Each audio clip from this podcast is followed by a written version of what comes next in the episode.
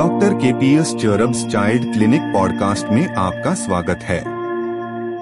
Phimosis, phimosis, एक मानव शरीर की पुरुषों को होने वाली एक सामान्य स्थिति है, जिसमें पुरुष के लिंग की ऊपरी स्क्रॉल एक पट्टी जैसी चमड़ी या लिंग की आगे की भाग ग्लास अपने स्थान पर संकुचित या बंधित हो जाती है।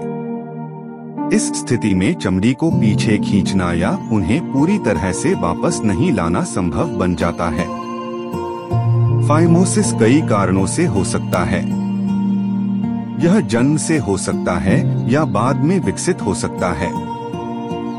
बचपन में इन्फेक्शन इंजरी या तनाव के कारण चमड़ी या ग्लांस की संघटना बढ़ सकती है, जिससे फाइमोसिस का विकास हो सकता है।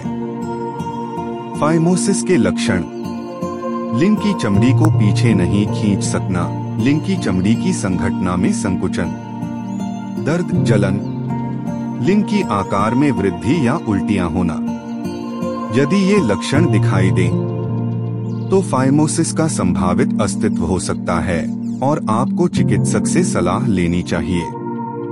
फाइमोसिस का इलाज विभिन्न तकनीकों का उपयोग करके किया जा सकता है।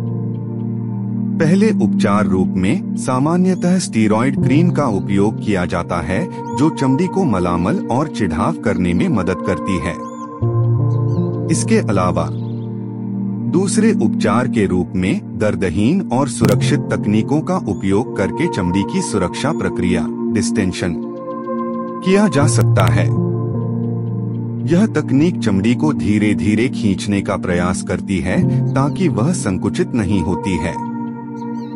यदि ये उपचार असफल होते हैं या समस्या गंभीर होती है तो डॉक्टर सलाह देकर आपको संधि से चमड़ी को निकालने की सलाह दे सकते हैं, जिसे सर्जरी या सर्जिकल द्वारा किया जाता है।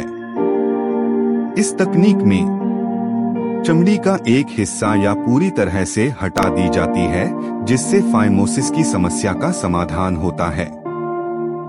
फाइमोसिस एक आम स्थिति होती है। और यह सामान्यतः उपचार के माध्यम से ठीक हो जाती है। हालाँकि यदि आपको फाइमोसिस के लक्षण दिखाई देते हैं तो आपको इसे ध्यान में रखना चाहिए और चिकित्सक से परामर्श लेना चाहिए। डॉक्टर आपके लिए सबसे उपयुक्त उपचार की सलाह देंगे और आपको इस स्थिति से निजात पाने में मदद करेंगे।